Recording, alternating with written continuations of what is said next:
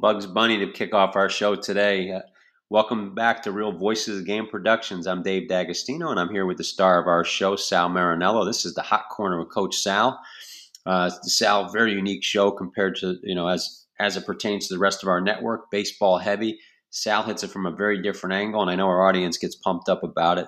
Um, before I say hello back to Sal and get going with this, just want to thank our 16,100 plus subscribers as of today. Continue to download, listen, like, subscribe. We've got to battle the analytics of podcasting just like we do with baseball. So can make sure you rate and review. That's how we get credit for the show, and it, it boosts our our numbers. It allows us to provide great content each week uh, with all of our shows, much like we do here with the Hot Corner. Apple, Amazon, Spotify, or Stitcher. That's our streaming devices of choice. If you have another one, let us know. We'll subscribe to that as well. Facebook, Instagram, and Twitter is a way you can engage us. I answer one question live on Facebook every day. Haven't gotten the one out there yet today. We had two shows today recording. Jim Kaat was previous to this show, and now we have Sal here. So I think I have an idea based on the questions what I'm going to answer, but this show will help me decide. 72 countries now we are in, grassroots all the way to Major League Baseball front offices. We've got the ear of all the people out there that matter. And all we're trying to do is build a better baseball IQ here. And uh, Sal, your show certainly does that every week. So, Sal, welcome back to your show, the star of the show.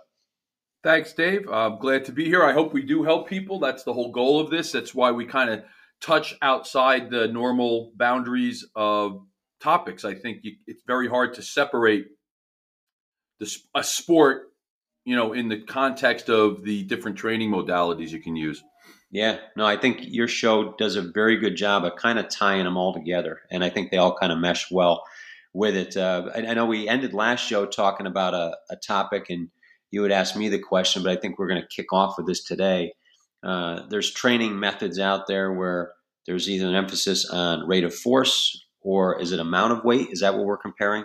Well, we're comparing the rate of force production, so how fast you can produce force, to the flat out force you produce. So in sports, in athletics, it's much more important to be able to quickly produce force and control it than it is to just produce force for the sake of it because that force production doesn't take into account the element of time or speed that is the key to all sports whether it's a time and distance sport like track and field or it's a baseball. How fast you get out of the box how fast you can create the force that you need to swing the bat to throw the ball to change directions to plant to get into the hole, to pick up a ground ball. And all of that is how fast you produce force. Now, everybody has to have a baseline of the ability to produce a certain amount of force. But in my opinion, and in the scheme of things, that is a relatively low baseline that can be accomplished without needing to handle weights that we are seeing many athletes, especially baseball players, handle. It's overkill and it's certainly diminishing returns. And it certainly holds true with certain exercises that I've singled out in both private conversations with you guys and on the show deadlift, squat, and certainly leg, leg press, any machine based movement where you're loading up and working as hard as you can, in quotes, and slowly moving that weight, that is the worst thing any athlete can do. And I've been I watched you, you had a nice uh, you had a nice video on the other day, and it was of a I think it was a snatch, a clean and snatch. Am I saying that yeah. right?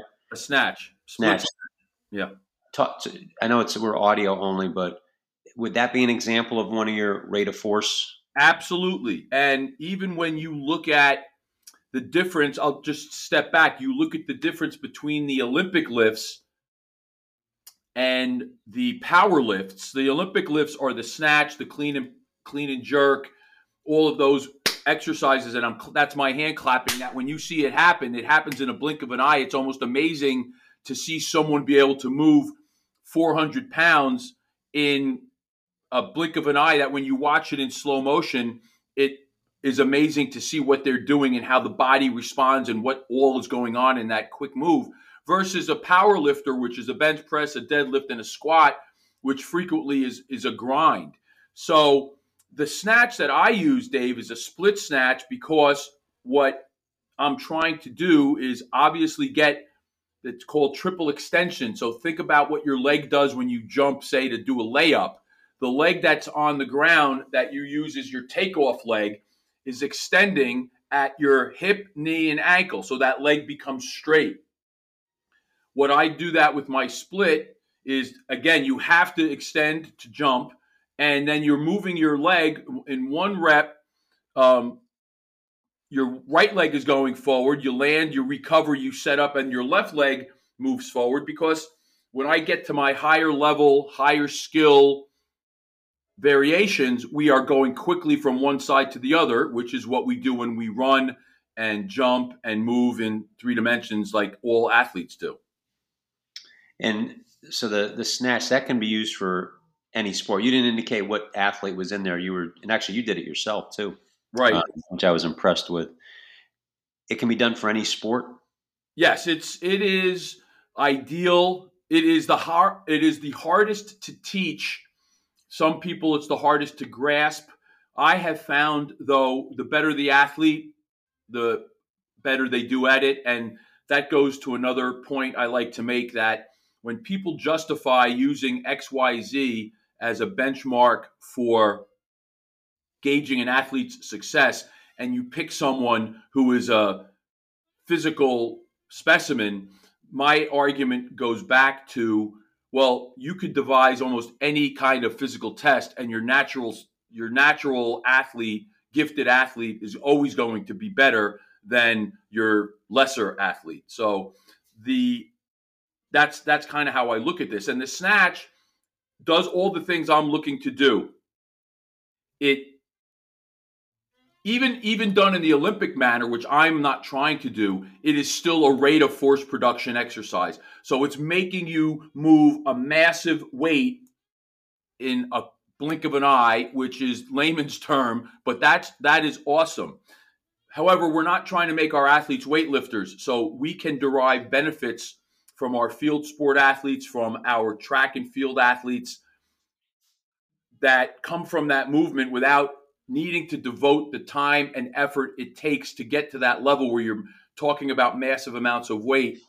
And you can also do these lifts with dumbbells, which adds to the level of complexity and coordination, which I'm always trying to increase, especially with my younger athletes, because the younger an athlete faces complex coordination tasks, the higher their skill acquisition will be. So if you take these young boys and girls and challenge their coordination in any manner, they're going to ultimately have a higher level of skill acquisition than those kids that are not challenged in their coordination.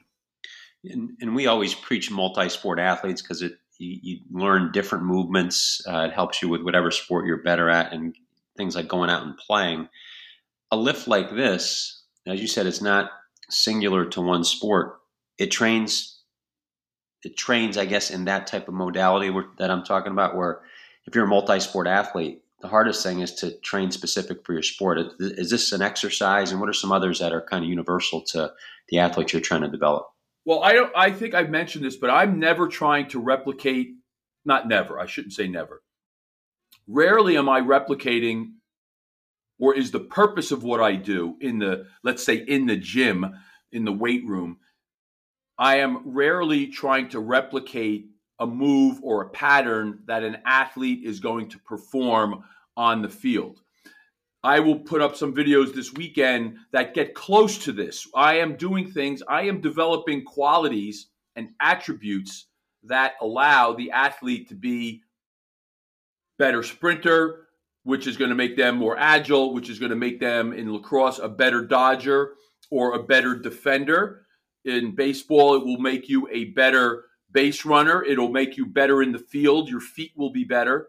In basketball, will make you more explosive. And again, your feet will be better. In football, as a receiver or as a running back, you are going to be more efficient coming in and out of cuts, and you're going to be able to do those things better and at faster speed. So, what my goal is is to take the elements, the general elements that we discussed that an athlete needs to be able to do or needs to have to move better, and that's what I'm doing in the gym. It's nerve. we've talked about it. I'm training the nervous system. I, I like that point. You always you make that, and I'm glad you, you do every time because I think that's lost out there on the training methods we see. I call it YouTube training now with people. So I'm glad you remind us each time because every time you say it on a show, if you look at back on all my show notes, I have train your nervous system blocked in every single show that you have. So uh, I hope our audience is getting that, that that's what we're trying to get done. Are there athletes out there that you look at? Obviously, our athletes are bigger, stronger, faster today um, than ever before. Um, you know, and we just got done with Jim Kaat. We talked about pitchers are just freakish athletes nowadays. Are, why do I mean we, we, kind of I guess we belabored this a little bit, but why are they getting hurt so much? We just saw MadBum get designated for assignment. He had a great four year run, and he's probably never going to pitch again. Well, it goes to the things we've spoken about that training in the manner that has become common for let's stick with baseball because it's the great the best example is not in con, uh, not in keeping with what these athletes need to work on. I I equated to the discussion we had about these mismatched diseases where we have type 2 diabetes and because of the types of food that are available and in the amounts that it's available and then unfortunately, in the amounts that people consume them. It's the same with training. We have this vast array of methods of training. If you want to be a bodybuilder, go. I loved bodybuilding, Dave. One of my heroes was Arnold Schwarzenegger, and that era of pumping iron. That was my first and uh, um, exposure to to training. So, you know, bodybuilding to me has always been great, but that's not how you train for sport. And unfortunately, someplace along the line, probably not too long after Arnold Schwarzenegger came on the scene, uh, that's become a method for training. So we have this wide way of training, this wide spectrum, vast spectrum of training, and we're taking pieces of it and we're taking the wrong pieces of it and letting athletes do that to train for their sport. No, that's a great answer. And uh, to, to get, I don't want to go take you down a rabbit hole, but I think you'll shed some light onto this maybe better than anybody. There's this trend of training with heavy balls for pitchers right now, and whether it's being instructed properly or being abused. We both believe in, in, a little bit of the overload underload. I used it as a hitter. I don't know if it scientifically worked for me, but I felt better. I felt faster. Uh, share a little bit of your thoughts. I know you have a, a, a Russian influence, uh, Bondarchuk, if, if, I remember right. Right. Um, but right now, as and we had, it was a Jim Colonel we had on the other day, great baseball researcher for pitchers. I recommend him to anybody. But he posed a question to me, and I did not have an answer to. And I said it on that show. I'm going to pose it to you because you'll have a better one. He questioned why do pitchers use these heavy balls, but in no other sport like basketball for shooters or quarterbacks throwing, would we ever consider using a heavier ball to develop speed, strength, whatever they're doing? Why is it only for pitchers? So I'll kind of kind of throw that at you and let you take it where you want to take it. I think there's um there's a bunch of different not a bunch, there's a few different ways we could discuss this. So the first I'll do is give a little background. Bondarchuk was a Russian scientist and track throwing coach back in the days when the Russians obviously dominated, and we all know that drugs were responsible for those records. Uh, we're not getting away from that. That being said, this guy was meticulous in, in his methods and he recorded everything. And he discovered that the only correlation between training and success in competition was between the person who could throw an implement, let's say a shot put. could throw the shot put that was just slightly heavier or just slightly lighter than the competition implement.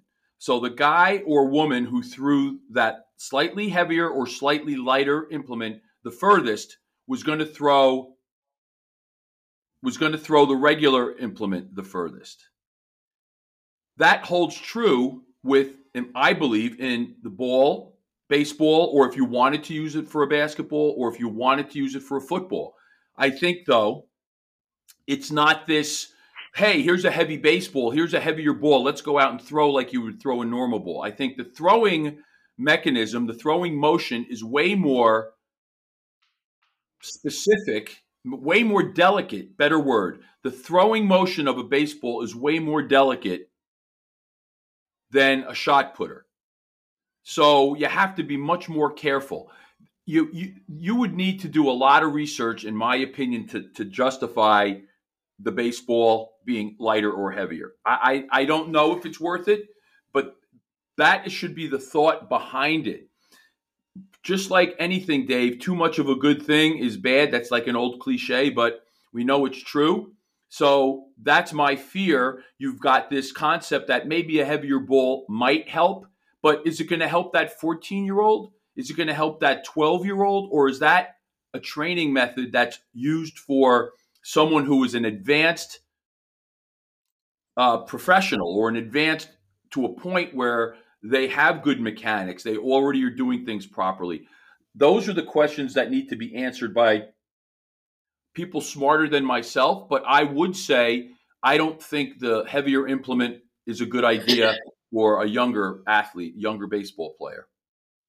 I yeah, I think that's a great point to make. I mean, great education on on the process of it.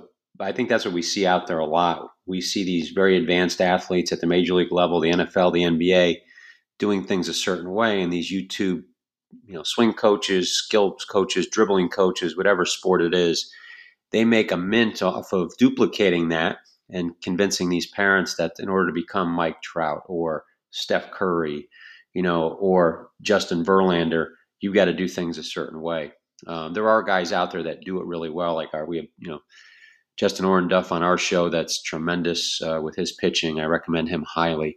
But um, you know, I, that's a great breakdown for it. These parents have to be smart. They can't throw their 12 year old kid into a mature physical movement, thinking that he's going to skip the thousand steps that you know the pro did. So great points, Alex. That's good. Well, you, yeah, you mentioned I, I, see it. I see it all the time. It's ludicrous. I've I've had athletes, and the parent will come to me and say, "Hey, you know, I have the program that Notre Dame is using for their football team. Why don't we? You know, I want my son to do that." And it's it's absolutely ludicrous. It would be like telling me you're going to give me the Calc two syllabus for Notre Dame, and you're going to use that for your 14 year old kid who hasn't even mastered the basics of mathematics.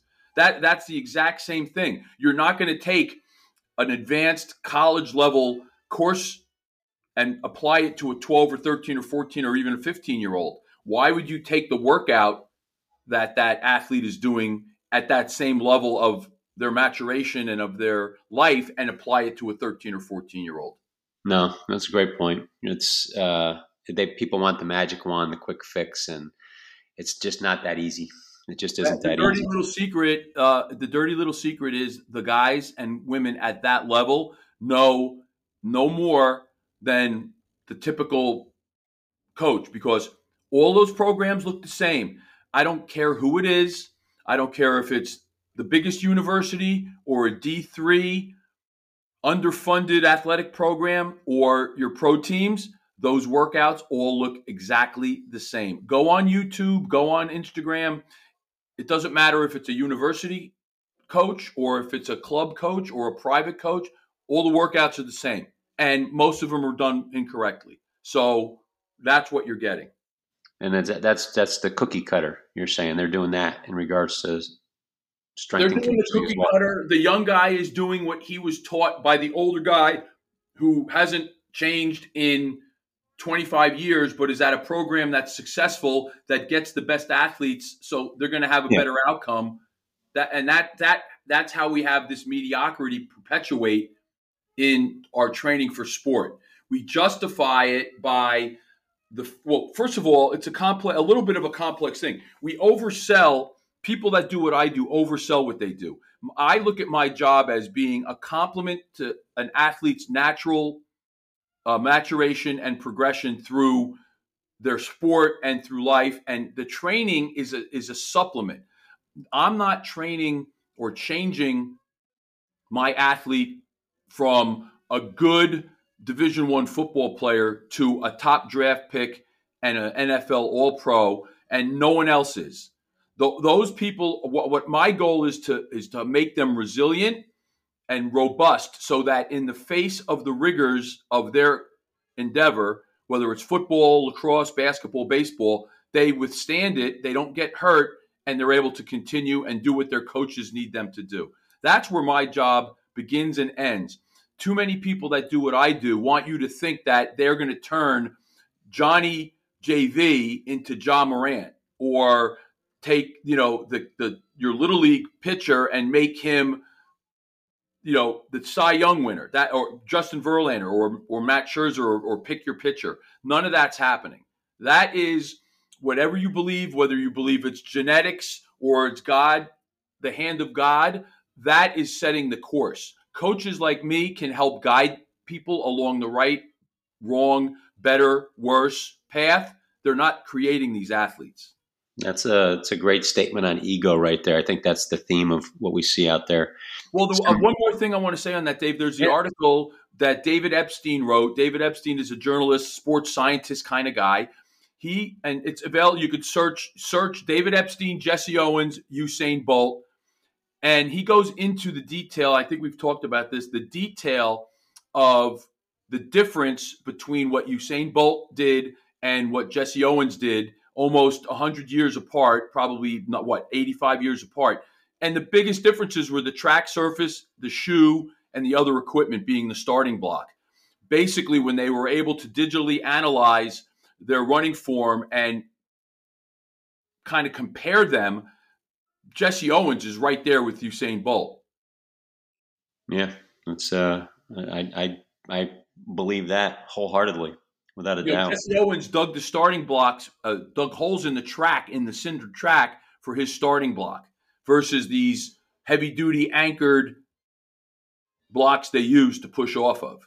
Yeah, you know they were running on cinders. These guys are and girls are running on. Men and women are running on high high speed you know, track that have rebound properties in it. No, that those are fair points. I, I agree totally. I well, we didn't talk about this before the show. I, I wanted to kind of move it into uh, nutrition a little bit, if you don't mind. I saw something you posted. This was, I think it may have been yesterday, about fasting. Um, right.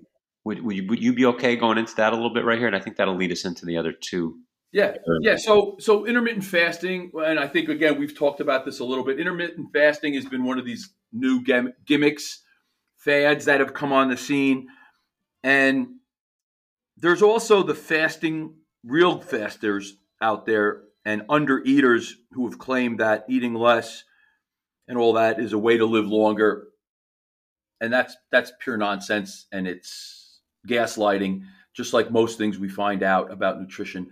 But the intermittent fasting, what the concept is, is you don't eat for, you know, you start, I believe it's 10 hours and then you can extend it.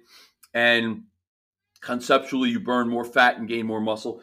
And what people have shown, obviously, is that you could lose you could lose weight on it, because in general, I found in my personal experience, people are eating just eating less.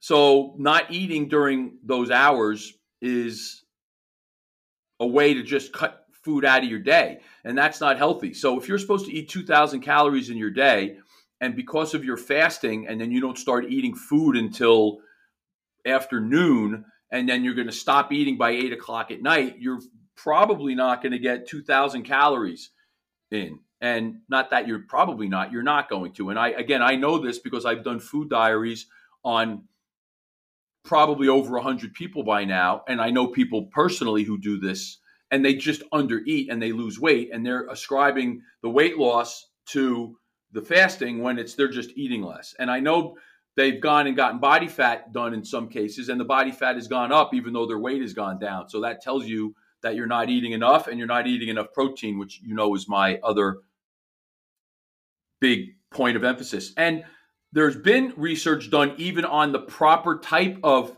intermittent fasting. And it's some of the research shows that there's a negative hormonal response over time to this intermittent fasting, which has a wide range of negatives associated with it that probably offset any benefits you might get from weight loss or and even body fat loss. Yeah, so fasting at all, did you you don't promote it at all? What what's the old rule? Don't eat after eight o'clock at night or something like that. Basically, yeah. that's that's your intermittent fast. If you don't eat after eight o'clock and you wake up and have breakfast at eight, that's twelve hours. That's a long time yeah. without food. So yeah. we've basically we've basically taken something that was kind of a cultural norm because we've lost that element to our our nutritional dietary culture and we're putting a different name on it. So we're saying, okay, now it's called intermittent fasting. When we were kids, it was called, yeah, you're not allowed to eat anything after eight o'clock at night. Yeah, no, that's right. It's half a day, 12 hours. I didn't think about that. Um, no, it's, I mean, you, you kind of touched on, you, you, hit a phrase, misinformation out there. I think that's the key we challenge our audience with. Make sure you do your own research on everything. Even don't even take our word for it. Go, go after it. But um, it's hard to look away from this thing. You sent me a, a post on it, and, and I did some background research on it. But we kind of get into some misinformation here. The mayor of New York, I don't want to spoil the punchline. I'll just kind of say the mayor of New York, and I think anybody could run in a number of different directions. That state's a mess right now certainly not a this is certainly not an advertisement for their chamber of commerce by any means. It's probably the opposite. But what's what's going on in New York with veganism right now? Well, so you've got the mayor of New York. New York now is on their second buffoon mayor in a row. So you're you, and you, you look at it. I don't know any of you close enough or have been in the city. The city is an absolute disaster, despite efforts to portray it as being you know the Big Apple, which is had this reputation of being this great place. It's a disaster. People are fleeing, businesses are closing, and you have another buffoon mayor now who is going to try to get people to eat less meat. So let's start. My first statement is vegan vegetarianism is a folly of the rich. And I have used that phrase. I think, I don't think I borrowed it from anybody. Uh, if someone knows that someone else used it. I have a pretty long history of using it on Twitter. There's no underdeveloped poor countries that are vegan, vegetarian. Uh, the underprivileged people of the world don't have vegan, vegetarian diets. We haven't cured world hunger with vegan and vegetarian diets. These vegans are allowed to supplement their diet with sup- with supplements with things they don't get in the vegan diet to make themselves healthy. So it's an illusion. You can't have a healthy life with vegan diets. And that's just being proven because now we have another case where we have data that shows that after eight, nine, ten years of veganism, your body starts to break down. So, and we also know that kids given vegan diets have a failure to thrive, have all kinds of developmental problems, both physical and mental. And you have this wing of the food police that want to try to tell you that, well, once you get to a certain age, you don't need to eat those certain things. Like all of a sudden, our biology changes where we don't need calcium, we don't need the full spectrum of nutrients that come from red meat and dairy products. That all of a sudden we don't need that. We could shift to this other style of eating. Well, that's BS. And the, the other thing that this story illustrates is how the government is going to try, or they're trying, many cases succeeding, in controlling the food chain. And we've seen it with this lab based meat, which is coming out of the, the tech field. The tech uh, field wants to create this lab based meat because they then can pr- control the production. Dave, if you have a nice you know spit of land and you're living someplace, you could go out and get a couple of cattle and raise steer if you want, raise beef. But if these fake beef, fake meat people have their way, that's not going to be something people are going to be able to do in the future. They want to be able to control the production and distribution of the food that we get. And they're doing it in New York City because they they have not only did they have meatless Monday in their schools, but they now are going to shove vegan food down these kids' throats on Friday.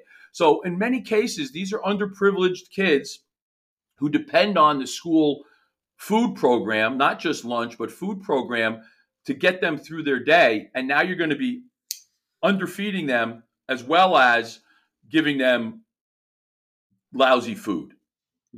So it's another another government controlled thing, right? Because they education in order to get the money from the government, they have to adhere to the rules and standards. So, what uh, I mean, how how should families come outside of attacking the policy? How can they make up for this nutritional deficiency that's going on in the schools in New York? Well, first of all, if there's a place like New York and, and other places like it where I am in New Jersey, we deserve what we get because the people have voted for these fools. So you've voted to make your life less than it should be. You've voted for people that are not serving your best interests. They've they've somehow convinced a lot of people to vote against their best interests. So I I said this last week, Dave. I'm in a dark place with this. I don't think we're turning things around on a grand scale. I think places like New York and New Jersey are going to continue to slide. Places like South Carolina and Florida and Texas, Texas, you don't know still, but are going to be the place where a lot of ple- uh, where a lot of people flock to that can in pockets keep things the way they want.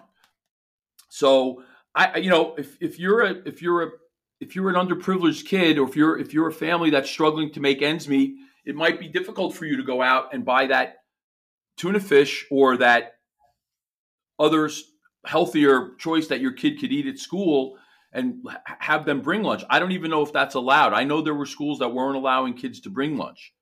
So I don't know what you can do. The, you know, the even in places like Florida where you would think the the school board would be reflective of the people they serve are doing wacky things both curricular wise and in social engineering. So you have to start thinking there's a big pu- uh, a big push that's going to have to come from people who want to change this because you're even getting screwed by the people you've thought might be representing your best interests.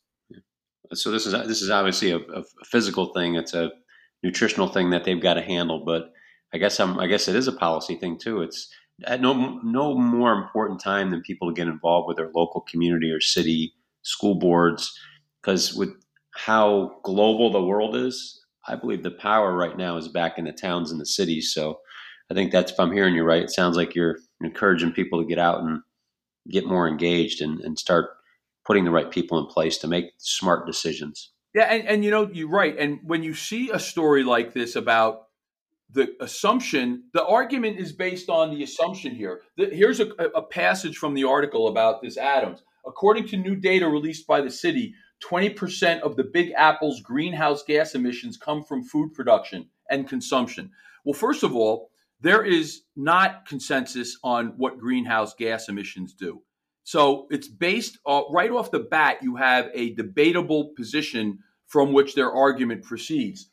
And they're not even so they're ba- they're basically going to tell you I they don't provide the info because it is probably BS, but what they're going to tell you is because of the delivery trucks and the the need to get food from point A to point B to the to the end user, that's what the problem is. Well, that's all well and good, but it's still based on a premise that's debatable. And they want, you know, these this this school of thought is so used to gaslighting everybody, and we're so used to just saying, "Oh, geez, well, that must be must be true," but well, it really isn't true. That goes back to our point, Dave. People have to be their own advocates and be their own research arm and and learn about these things that are going to change their lives. Yeah. And you're always great about uh, resources and books and articles and people to follow. And I'm putting you on the spot a little bit here, but are there nutritional guides that people can take a look at? To, again, we challenge people to do their own research that you would recommend to at least challenge conventional wisdom in cities like New York?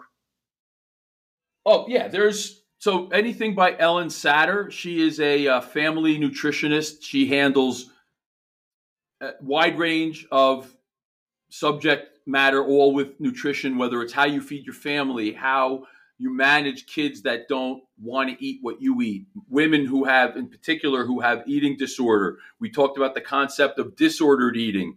On one end, you have eating disorders, and on the other hand, and there's it goes into the spectrum where you have disordered eating, which is things like veganism, which is eliminating whole types of food foods from your diet. It's eating off of someone else's menu, you know, a menu that someone else generates, an externally generated food plan. So Ellen Satter, she's an online. You could get to her online, look her up. She has books you could buy any place, Amazon. She conducts clinics online. A very good source. Read the book, um, Sacred Cow. Uh, we've talked about that. They were on those people. Those authors were on the Joe Rogan podcast. Yeah. Read read the book, The Vegetarian Myth, by Lierre Keith. Those are the books that will totally shred the myth. The, the other myth they talk about here, not myth, the other thing they want to do here, and it's it's telling that this this Adams buffoon who can't even get the streets clean and keep businesses in the city, they're trying to reduce this food-based emissions by 33%, and they're challenging the private sector to do the same. The private sector has already taken a bath on this garbage called uh, alternative meats. If you've ever gone to a Dunkin' Donuts and some of these other fast food places, even local restaurants, have this Beyond Meat, nobody wants it. It tastes like garbage. It looks like garbage. It's nauseating. They've tried to push it down people's throats and they're losing massive amounts of money. It's not going to happen. All of these ESG uh, investments where you're supposed to have these socially conscious investments, it turns out they're more in violation of environmental rules and labor law rules than the regular companies. And they're having a hard time getting people to invest in these products and in, in these uh, production, uh, I'm sorry, programs because they A, don't make money, B, people don't want them, or those are probably two intertwined things. People don't want them, that's why they don't make money. And they're worse on the environment and they're worse to the labor force than are quote traditional businesses. Yeah, and you mentioned that Beyond Meat, uh, a place I love, BurgerFi. I love their burgers. Um, they have the Beyond Burger there, and I laugh because it's it's not a real burger, and it, they, it's like twice as much as a regular burger. Um, well, it's, it's it's so all that Beyond Meat, it's it's pea protein, P E A, like the vegetable pea they massively process that to make it edible. It's one of the most, again, just like a lot of these other, like canola oil we talked about, one of the most highly processed foods there is, has a massive environmental footprint, a massive environmental consequence. Both this lab meat that they want to grow and this pea protein, quote, beyond meat. It's so environmentally unfriendly it's ridiculous to think they're they're pushing it as an environmentally friendly. Remember, I'm going to say this again because every, I want everyone to think of cows in this way.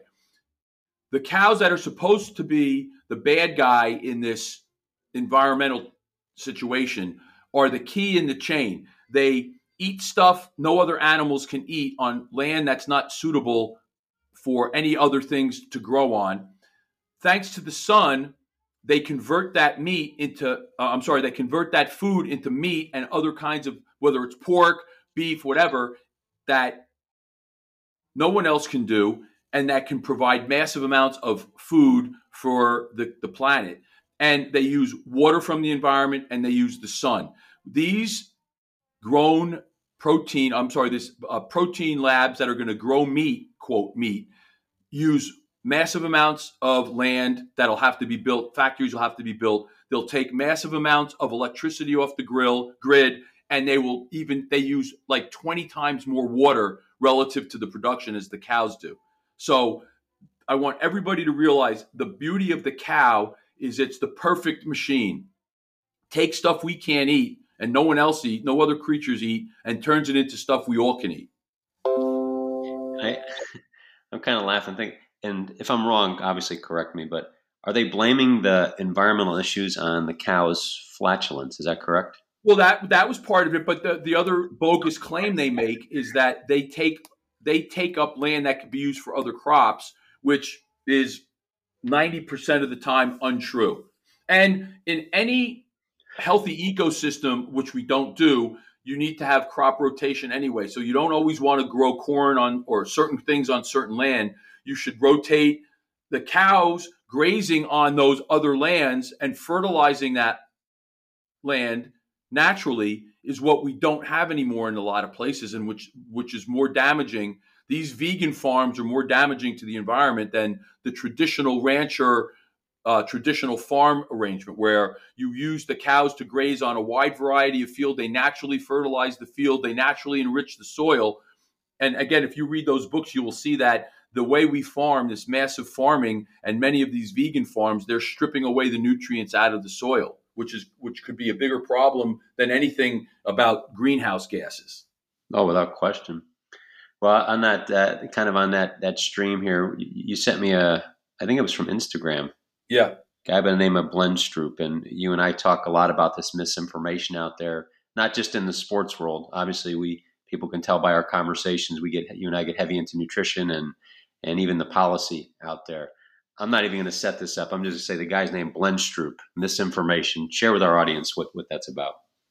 So he's a he's a Johns Hopkins affiliated physician, and we don't need to go into the chapter and verse, but basically what he says, Dave, is what we've been saying for years: is that the government has been the biggest source of. I'm not even sure if it's misinformation or disinformation, really, by definition.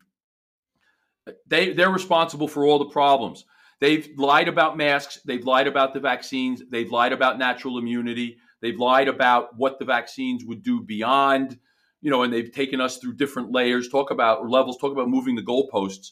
Um, and it's just good to see because it's someone that comes from, quote, the establishment. Correct. And, and a place that you would think would be hesitant to come out and say these things. But it's all the things that we've been saying. And people are going to have to realize that we were kind of really screwed. And I don't know if we're at the point where there's going to be any kind of resolution to this. If we're going to, what the, um, what the what what the ramifications are going to be because I haven't seen anything that makes me think we're going to get the, the turnaround. We've talked about that today. We talked about it last week. So, yeah. but you know, the more perhaps the more people hear this and, and see this, they will get annoyed enough. What's that? I'm as mad as hell and I'm not going to take it anymore from that movie. You know, I think it was Network way, way back. That was the famous line. A guy goes, uh, takes over the uh, newscast of a, of a local news broadcast. And the, the key word, the key phrase was, I'm as mad as hell and I'm not going to take it anymore. So, you know, you, you, the, everything you look at that this uh, the, the doctor from Hopkins says from lying about the hospital rates to lying about the infection rates to wep- the weaponization of the medical field and using shoddy studies that they knew were shoddy to support a position that was unsupportable. It's it's really sad. It's a it's it's sad, and what'll be sadder, Dave, if nothing happens as a result of it. Yeah, I, when you sent it to me and I saw Johns Hopkins, and I was like, oh gosh, another higher ed talking talking head being told what to say. But it was nice to see that he was challenging conventional wisdom, and that's what we're going to need to turn this corner. I'm a little bit more optimistic. I think we're we still got a ways to go down before we go up, but uh, I think eventually we're going to go up. But we we haven't hit that rock yet. I don't believe. Well, maybe it helps you being in a state that's different. Yeah, you know, where I am, it's Looney Tunes. Oh yeah, just that was that was the, the, theme the theme song of the show today. Bugs and Daffy, Looney Tunes. I, I, said last week about the masks. Pulled up this morning. They had we had garbage, and the landscapers were here yesterday, so we had picked up a lot of the masks. There were four more masks this morning. Now I left here yesterday after five, got here around nine thirty. So that's become a a daily habit of the mask wearers. They're just going to drop them and throw them. They're not even going to have the decency to throw them in a garbage pail on their property. They're going to just drop them on our property here because ah, they don't need it anymore. Yeah. In all honesty, if I didn't watch, if I didn't check in on social media or I, I follow Mike Adams on natural news, he's very much on our side in terms of how we see things and, and look at the world. Um, if I didn't look at that stuff, I'd have no idea anything was going on where I'm at right now. It's just well, that's great. Unusual. So um, we didn't chat about this. We've been going 45 minutes. You got time for one more question? As long as you don't think it's going too long. No, God, you. I, uh, I, I had a nice talk with Kevin Kernan this morning before uh, a show with Jim Kaat, and he was just complimenting you on your show and how, how good it is. And and I said, geez, I I keep a little pen and paper. I take notes on the show, and I get four to five SAT words per show with Sal. He makes me smarter in a number of different ways. So this show is this question is a little bit off topic in terms of what we were talking about today, but I was just curious to your opinion. It's my selfish question of the show. Okay. Um, Let's have that should be a segment. Dave's selfish question of the day. I, I, I side rail everybody's show at least once uh, with that's, doing that's, that. That's it. I'm in on it. Let's go. At least, at least I admit it. Um, so the, the situation with Draymond Green the other night, NBA basketball. Um, if you didn't see it, I'm sure you heard about it. He's he's arguably an antagonist. That's a nice way to put it. He's got a reputation uh, for being a little bit uh, technical foul happy. And the other night, just kind of the I'm sure the audience saw it. I posted about it on Facebook yesterday. Uh, he got tangled up with uh, with uh, Sabonis with Sacramento. Sacramento got the better of them the first two games. Golden State and Sabonis really tore up uh, Green uh, offensively and held him in check defensively. But so they got tangled up. Looked like Sabonis kind of wrapped his leg a little bit. It's hard to tell if it was intentional or not because he got thrown to the ground. That's kind of bush league if he did it. Um, Green picked his right leg up and just stomped him. Like I mean, it was his head was down. He knew what he was doing. Right in the chest, right in the sternum, and uh, he got uh, technical foul, flagrant two, got ejected. And as he was getting ejected, he started inciting the crowd with, with Adam Silver sitting front row, almost like a WWE or WWF, whatever generation you are, um, wrestling match, getting them going with that. He was subsequently suspended yesterday. So in the dark hours of the night, so we didn't get to play last night's game. Um, what, what, what's your your thoughts on that? The technical foul. I know back in the '80s, guy, we all saw Kevin McHale clothesline Kurt Rambis, and I, I, I think I don't even know if he got he got called for a foul. He got two shots, and that was it. Um, what's your thoughts on that with with Green? He got suspended, they said, because he's got a history of technical fouls, and I think part of it was his post technical antics um, there. But what's your thought on it? Should he should he got teed up? Should he gotten thrown out? Should he got suspended? Oh, I, I, no question. I think there should be zero tolerance in, in in that. You know, on if you go on Instagram, there's always these clips of MMA fighters, and always not always. I shouldn't say that. A lot of these low level fighters and people you don't know, they're they will knock a guy out to the point where he's clearly unconscious and then continue to hit him afterward. In no sport is that you know, no other combat sport would that be allowed. And it's not. In boxing, if you hit a guy when he's down, you're disqualified. In MMA, you are too, but it happens. But in, in, in basketball, that kind of garbage is so out of place. These guys are multimillionaires. They have nothing to want for. They don't need to do that. And, and, and if you can't control yourself, look at the trouble that Ron Artest had gotten into. Uh, that that war at the palace or whatever that was called. That oh, Detroit, Indiana. You know that that's how these things happen. Uh, my question is, if Silver isn't there, does that happen? Does he get suspended? You know, is it as is it as bad of a penalty because you know he's there, so he's got to put his foot down. I'm glad that it happened. Let's see if there's some consistency. I don't know if there's a, enough of a penalty for something like that. What was the suspension? Is it indefinite? No, just the one game he missed last night. Golden State won, and then yeah, he, should be, he, should be, out for the rest of the series, the yeah. rest of the playoffs. Yeah, and then that's, watched... the, that's the only way the teams will start to. If it hurts the team, then it'll maybe get these teams to be responsible for their brats. Yeah, Nate, and uh, what I found interesting is Steve Kerr made no attempt to stop him. Steph Curry made no attempt to stop. In fact, Kerr Kerr pleaded that hey, once he gets into a tantrum, it's pointless, which is kind of you know that that's a, a terrible way to lead. And then I was m- more disturbed by the talking heads. I won't say just surprised because the next day on ESPN, from morning till night, Fox Sports with Colin Cowherd too.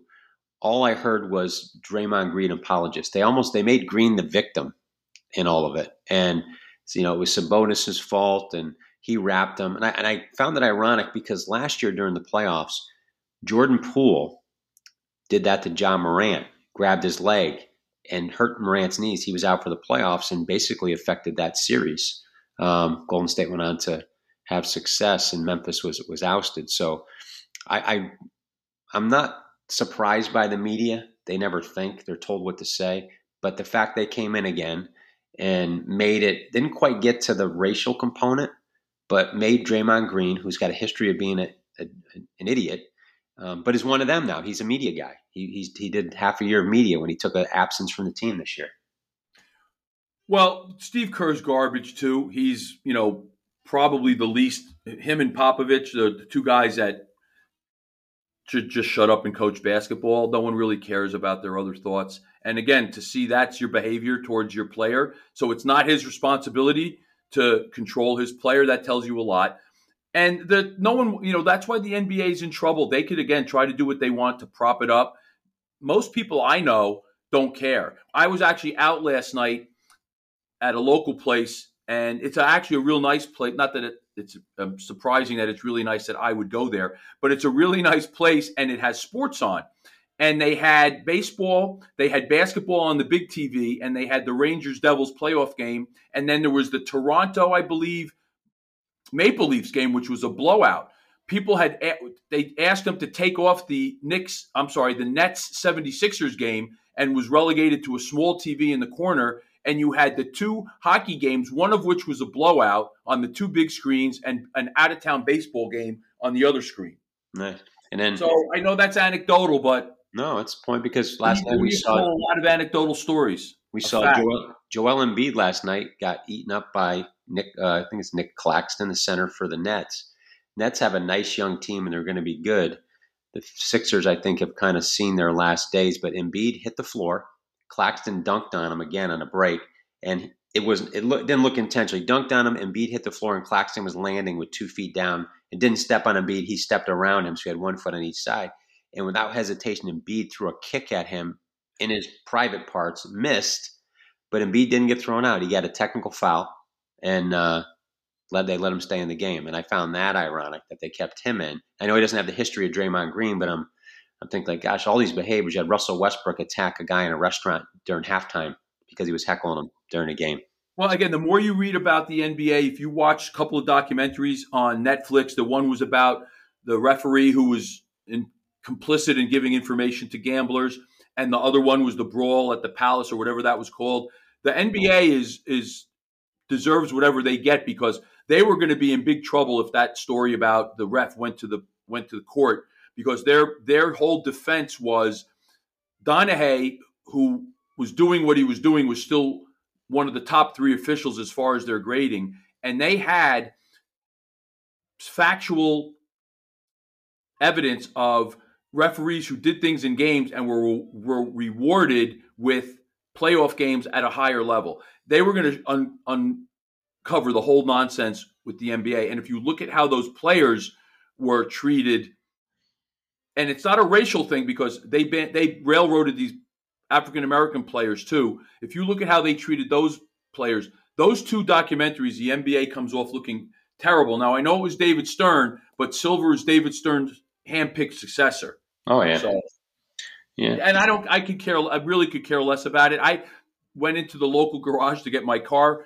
worked on and I just heard on the the sport talk station that the Knicks were in the playoffs and had beaten Cleveland in the first game. So I kind of checked in on the second game, and it was your typical a team wins one night, and the next night they're down 35 in the third quarter. Yeah, so they got it's not worth watching. Yeah. Well, a great show again. Sorry to take you in that direction. I was just curious. I know you have you'd have a strong opinion on it. What um what, what do you want to leave our audience with, and how can they support you? Just check out my Instagram. I'm always putting up new things as I've said before, I'm using that as my website. It's the best way in real time to see what I'm doing. I'm trying to be better. I have so many videos of, of these athletes, and my one guy one guy is getting ready to go to the CFL training camp, and my other guys are both in season for lacrosse, preparing for the outdoor season, and preparing for the World Games, which are in San Diego this year uh, in June, July. So we have a lot of interesting stuff you could check out, and you'll hear my other takes on other things as we go. Yeah, I enjoy them as well. I enjoyed the the one you did on fasting, and I showed it to to Tanner, and he's like, "Boy, Sal's intense." So he had those intense eyes there on Instagram. Well, to our audience, uh, 16,100 plus, uh, continue to support us. Download, listen, like, subscribe, rate, and review. Let's beat that algorithm. We'll keep providing you with great content every week, keep challenging conventional wisdom. We ask you to make sure you do your own research, though. Uh, Apple, Amazon, Spotify, or Stitcher is where you can stream us. If you've got a different one, we'll subscribe to that as well. Facebook, Twitter, and Instagram. Keep engaging us there. I'll get back to one person live each day, and I'll get back to everybody privately. I promise.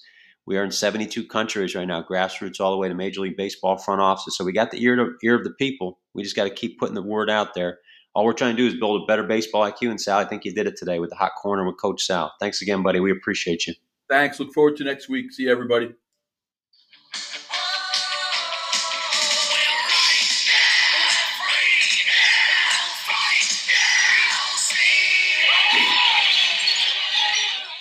Wow, Twisted Sister.